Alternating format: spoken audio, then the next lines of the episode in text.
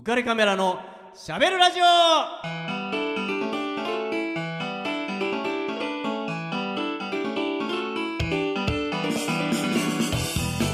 皆さんこんばんは。ウカレックスこと。ウェディングフォトグラファーの田底和彦です、えー、2020年11月6日、えー、第149回の放送になります、えー、11月に入りましたね。皆さんいかがお過ごしですか？すっかり秋も深まりましたね。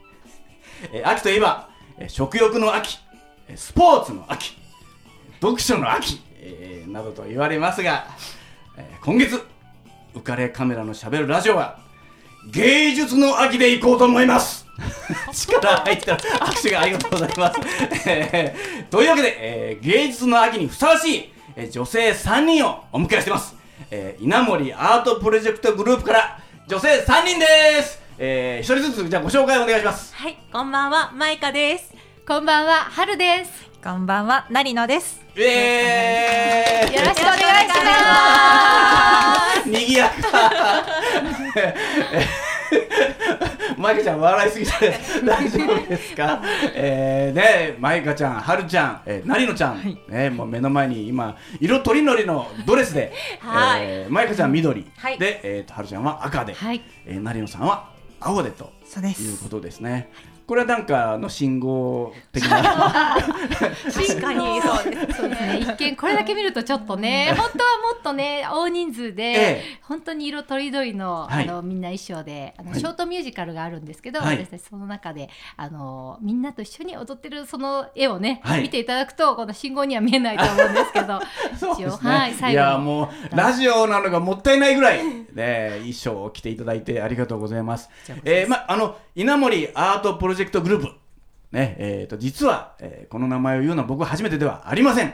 えーねえっ、とこの番組を熱心に聞いてる、えー、うかぴのえーみんなですね、うか、うかぴってのはあの、ね、あの、この番組のリスナーのことを、ねうかりピーポーで、うかぴって、あー、もう、はるちゃん。はい分かってましたありがとうございますはい今もう勉強済みですね。ありがとうございます。はいの、みんなは、えっ、と、聞き覚えがある、えー名前なんですけども、えー、剣坊、6月に、えー出演いただいた、えー奥健一郎さん。はい。国連世界平和協会人権大使、ねえー、剣坊ですね、まあ、僕らあの剣坊って呼んでいいよって言われてるんで、まあ慣れ慣れしく剣坊と呼んでますけれども、はい。まあ、彼が出てくれた時に、えー稲森アートプロジェクトグループというのがあるんだよと、非常にこう僕はもう感激してるんだっていうようなことをまあ見せずにね、えー関わってますと。いうような話をされてなんか出てもらえないもんかなと、えーまあ、思いまして、はい。まあちょっとねダメ元であの声をかけさせていただきましたら、えー2つ返事ではい快くいいですよとえー言っていただきましたね。はいはい、えー、どうぞ稲森アートプロジェクトグループ改めてちょっとどんなものかというのをちょっとお話ししてもいただいてもいいですか？はい、稲森アートプロジェクトグループというのは、はい、なりのちゃん。え、そう。そう。はい。はい、えっ、とですね、うんあのー演劇や音楽、はい。和太鼓、はいダンス、うん絵画などの芸術を通して、はい。愛と平和のメッセージを国内外へお届けしているボランティアのグループです。ああ、でこれボランティアなんですよね。そうですねだから皆さんそれぞれ別にお仕事本業をお持ちでいらっしゃるっていうこと。そうそうですね。はい仕事してたり、学生さんだったりとか、あええ主婦の方もいますし、はいそうですね。あのまあ高齢の方で頑張ってる方もいますし、あうんうんうんもう本当にあの年齢層幅広く、はい老若男女頑張ってます。頑張ってますね。え、何人ぐらいいらっしゃるんですか？100 100? 100人はいないぐらいですかね。あ、でも100人、あ、そんなに。えー、すごいっすね。で、その稲森アートプロジェクトグループの中のこの3人というのは、えー、プリマベーラ？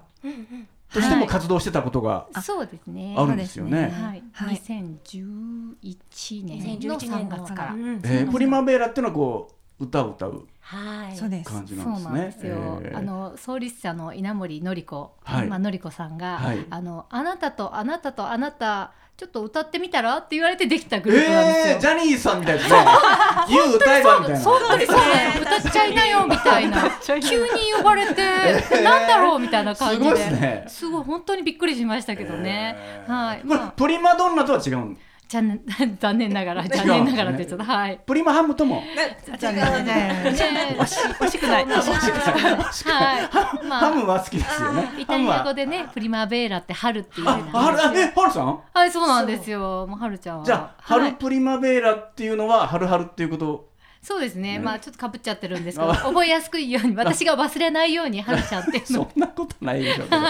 えー。で春っていう意味なんですねイタリア語で。そうですそうです、えー。じゃあ歌もねぜひとも歌ってほしいわぐらい思ってますけどねありがとうございます。はいね、まあ自習ぐらいですかね。あそうなんですか？こあの温めてね、喉を。ね喉はい、ぜひその時には、はい。もったいぶるなじらすなはいやっぱりね、春ちゃんちそんなょっと最初からじゃね。さすがだな、恋愛校舎ですね、ありがとうございます。はい。女子力高めな感じでじゃあお願いしますね、はい。えっと、僕ねちょっと、えーホームページとかも稲森アートプロジェクトグループのホームページとかも拝見させてもらったんですけど、えーあっちこっちで、えっとやってらして、えー広島はい。神奈川、えー鹿児島。もちろん東京もうん。ですし、それからまあ見聞も行ってたんですけどニューヨーク。うん。そうですね。でもやってらしたんですよね。毎年行ってました。えー。行ってますでも今年はちょっとコロナの影響ではいはい。渡航が難しかったので、ええ。あのまあ代わりに今違うアイディアを考えているんですけれども、あはへーあそうなんですね。どうですか？もう各地行ってるじゃないですか、まあ、ニューヨークも行ってるし、ね。あ日本でまあちこち反応というか、そうですね。どうだろう。海外のはい。方の方がやっぱり私たちってなぜ芸術を通してっていうのがあるかっていうと、うんうん。やっぱりその人種の違いとか、まあ、はい。いろんな違いを超えるために、はい。あのやっぱり感性を通して子供から大人まで、はい。やっぱり芸術っていうのは伝わりやすいっていうあるじゃないですか。はい。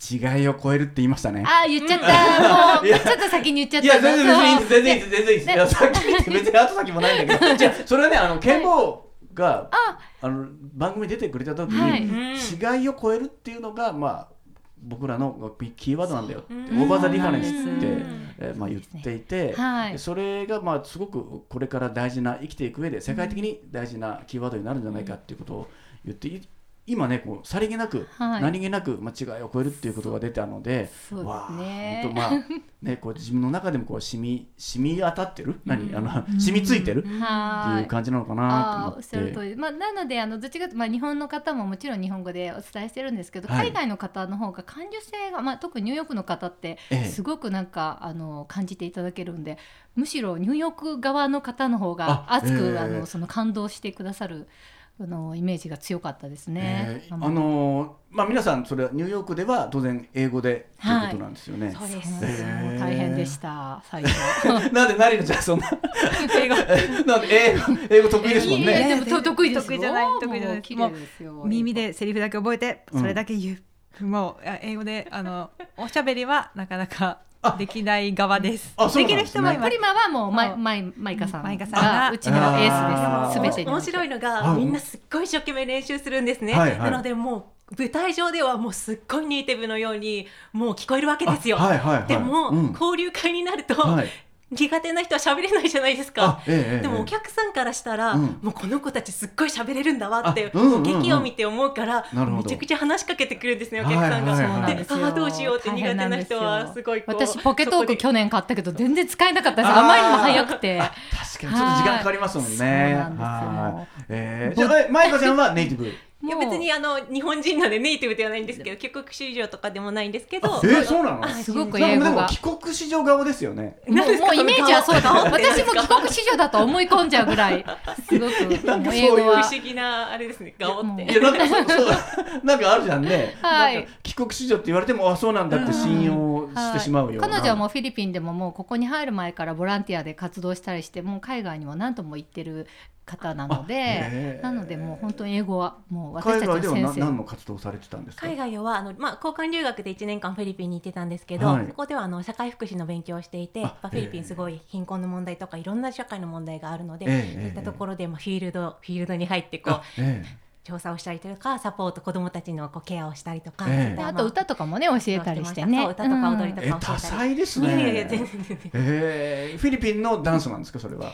歌とか踊りは、日本のソーラン節を教えてました。ああ運動会とかでやるようなそうそう、すごいアクティブな、はい、あの子供たちが。すごい喜ぶんですよ。えーでも確かに、それ喜びそうですね。そうなんですよ。へーえなんか今でもあれだってなんか覚えて歌ってるとかなんか言ってよかったかなもう何年も経って、うんああの、へー。自分たちで覚えて自分たちで歌ったり踊ったりしてくれててはい今でもあそう、へー。すごい嬉しいんですよ。これはマイカが教えてくれたんだよみたいな。あってあってお姉ちゃんっていう意味なんですけど、うんあってあってって言ってあてが教えてくれたやつってああいいですね、そっか。そういう交流もやってらっしゃるんですね、僕もあのホームページを見て、えーインタビューしてるじゃないですか。あの来場者さんの、それに、えっと、ニューヨーク公演を見た、えー方たちの、えーインタビューも乗っかってるじゃないですか、うんね。皆さんめちゃめちゃ興奮してましたもんね。そうです。そうなんですよ。もアメージングみたいなそうなんですよ。もう beauティフォーっていうのは実はあの綺麗っていう意味じゃないんでね。もっと素晴らしい深とか感動したとか。そうそういうこと。うんうんうん。美しいっていうのがもっとこう豊かな意味合いを持ってて、そう beautiful もうすごいもう神々しいとか、まあ、感動したとか、うんうんうん素晴らしいってそいうう意味で。すごいわーって来てくださって、ねそれねあのホームページに出てたからそのインタビューがが、とうございみんなめっちゃ興奮してんじゃんみたいななんかやってんじゃないのかなっていや違う違う違いますよね、違います全く違います。すいませんマリーさんありがとうね。拾ってくれてありがとうね。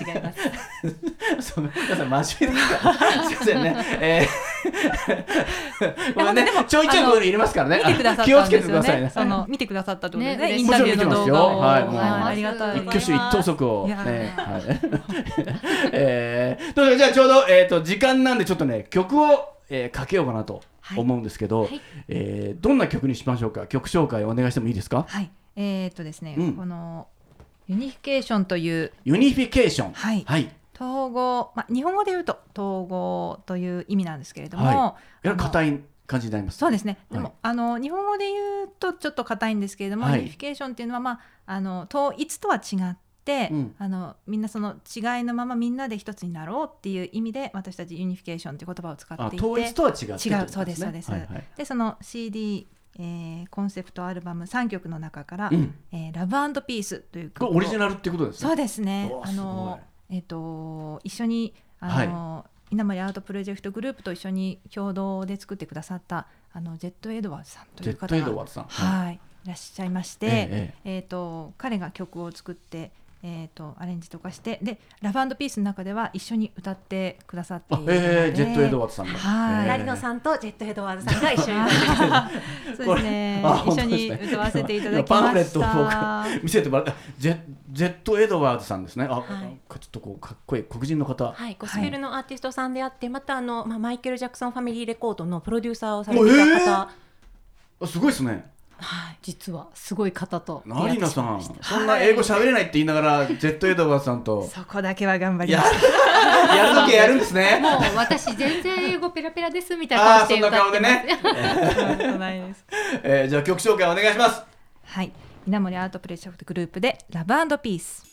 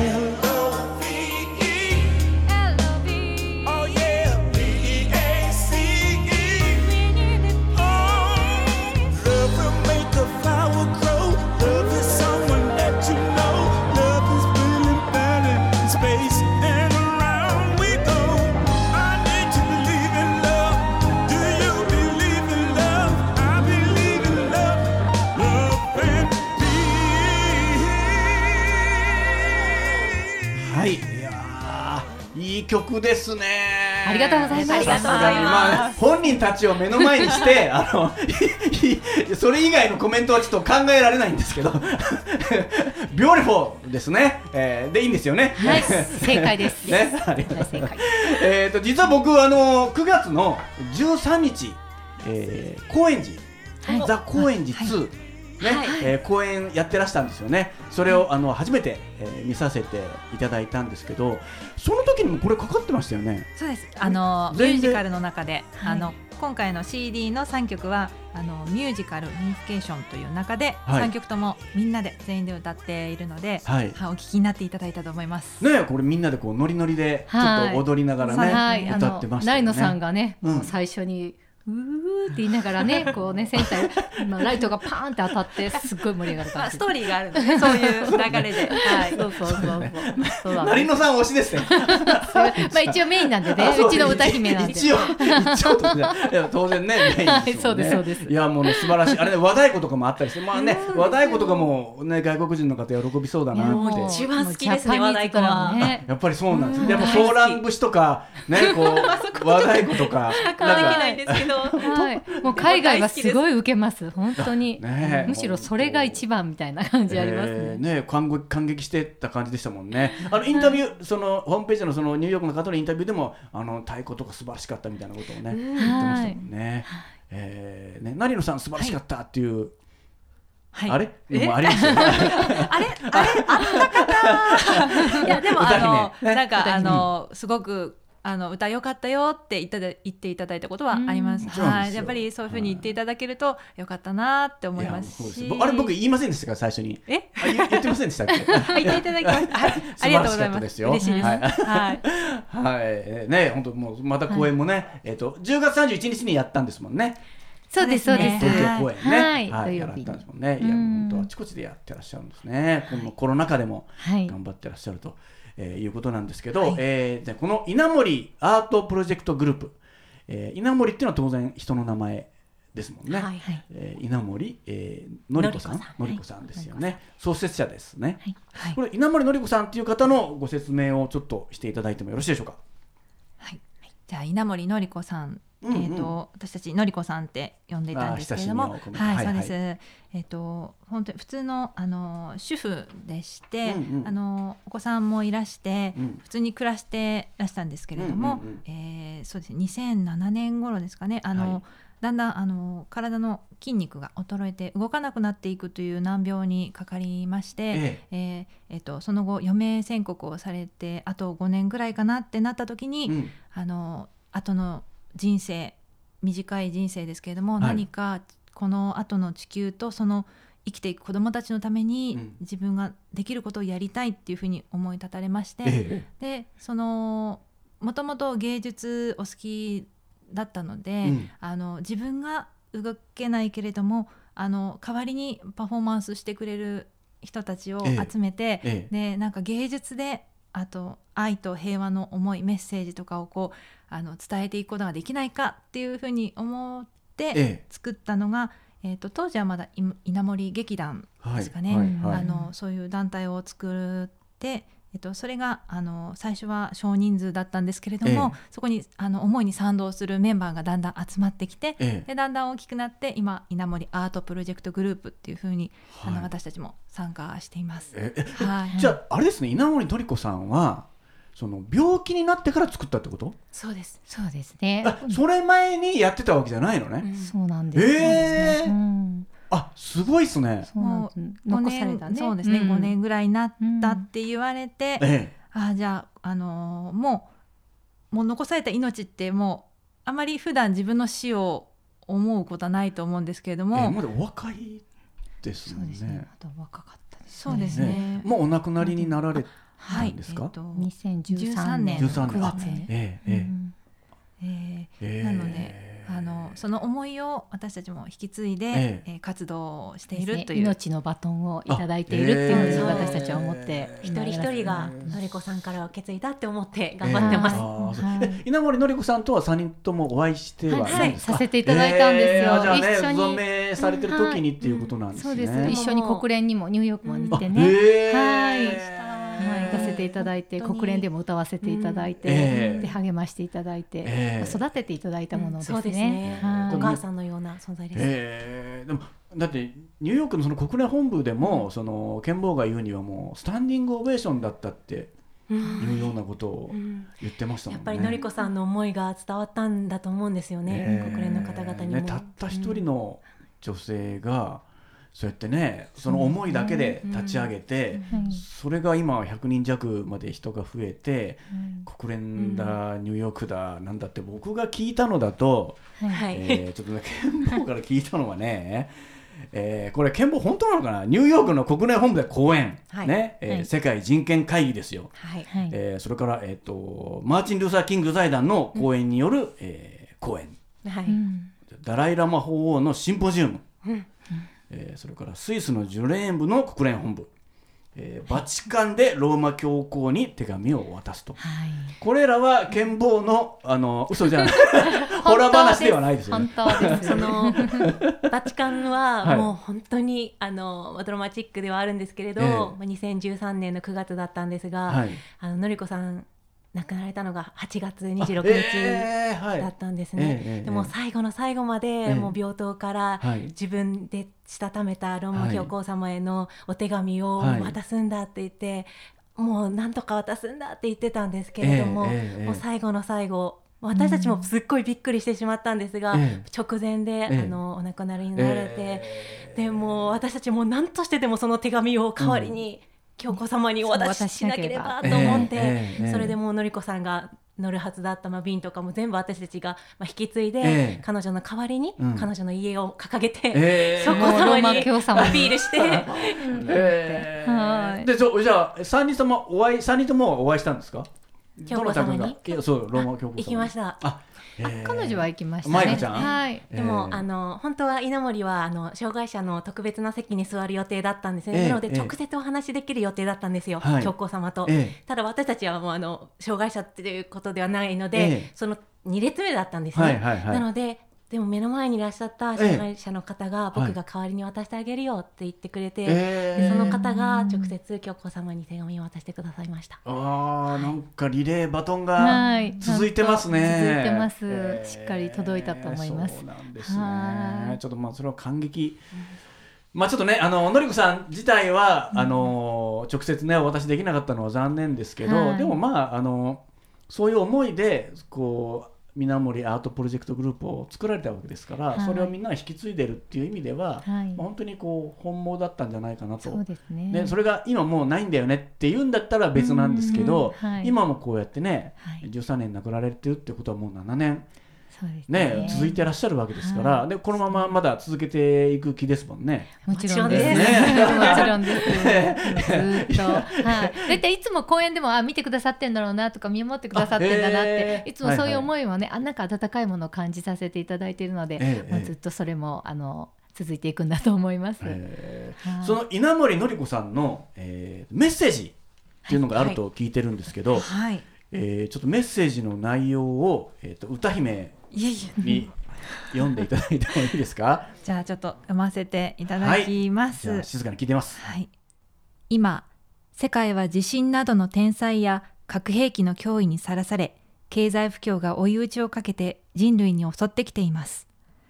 各国の利益だけを追求するのではなく今地球人として何ができるかどういう方向に進むべきか私なりに考えてみました。今こそさまざまな国や文化や宗教の違いを超えて宇宙船地球号に乗り合わせた家族だという認識で人類は目覚めなくてはならない時だと思います。ちょうど鎖国をしていた日本にアメリカの黒船が来ることで開国し目を覚まさせてくれたように認識が変わる時であると思います。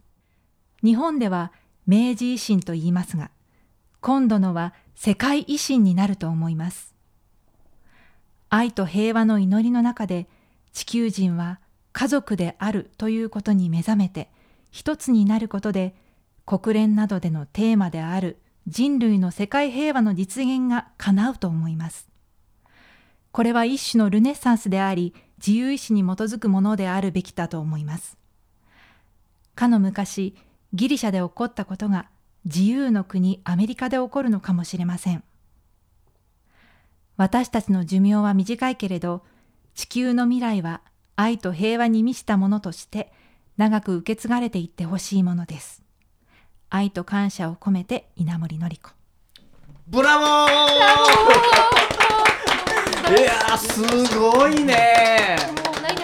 稲森のり子さんもすごいしななりのちゃんの朗読も素晴らしいです素晴らね思いをこう届けられるようにちょっと頑張りました。そうですね。いや本当まあ本当に素晴らしいメッセージですやねっぱりその価値観の変換というか、その明治維新が世界維新と今回なるような、はい。その今までの常識とかそういう枠をこう外して、え。あの次に目覚めていかなければいかないんじゃないかっていうその一つのあのものを示してる、うんね、本当にね違いを超えてっていうね、はいことなんでしょうね。いやーちょっとね素晴らしい、えーこの中ではやってらっしゃる3人もすごいですね。えーありがとうございます。あもう時間ですね。えーじゃあえっ、とまゆかちゃんはいお知らせをお願いします。はい、お知らせです。ゆかりカメラのしゃべるラジオでは番組へのご意見、ご感想をお待ちしています。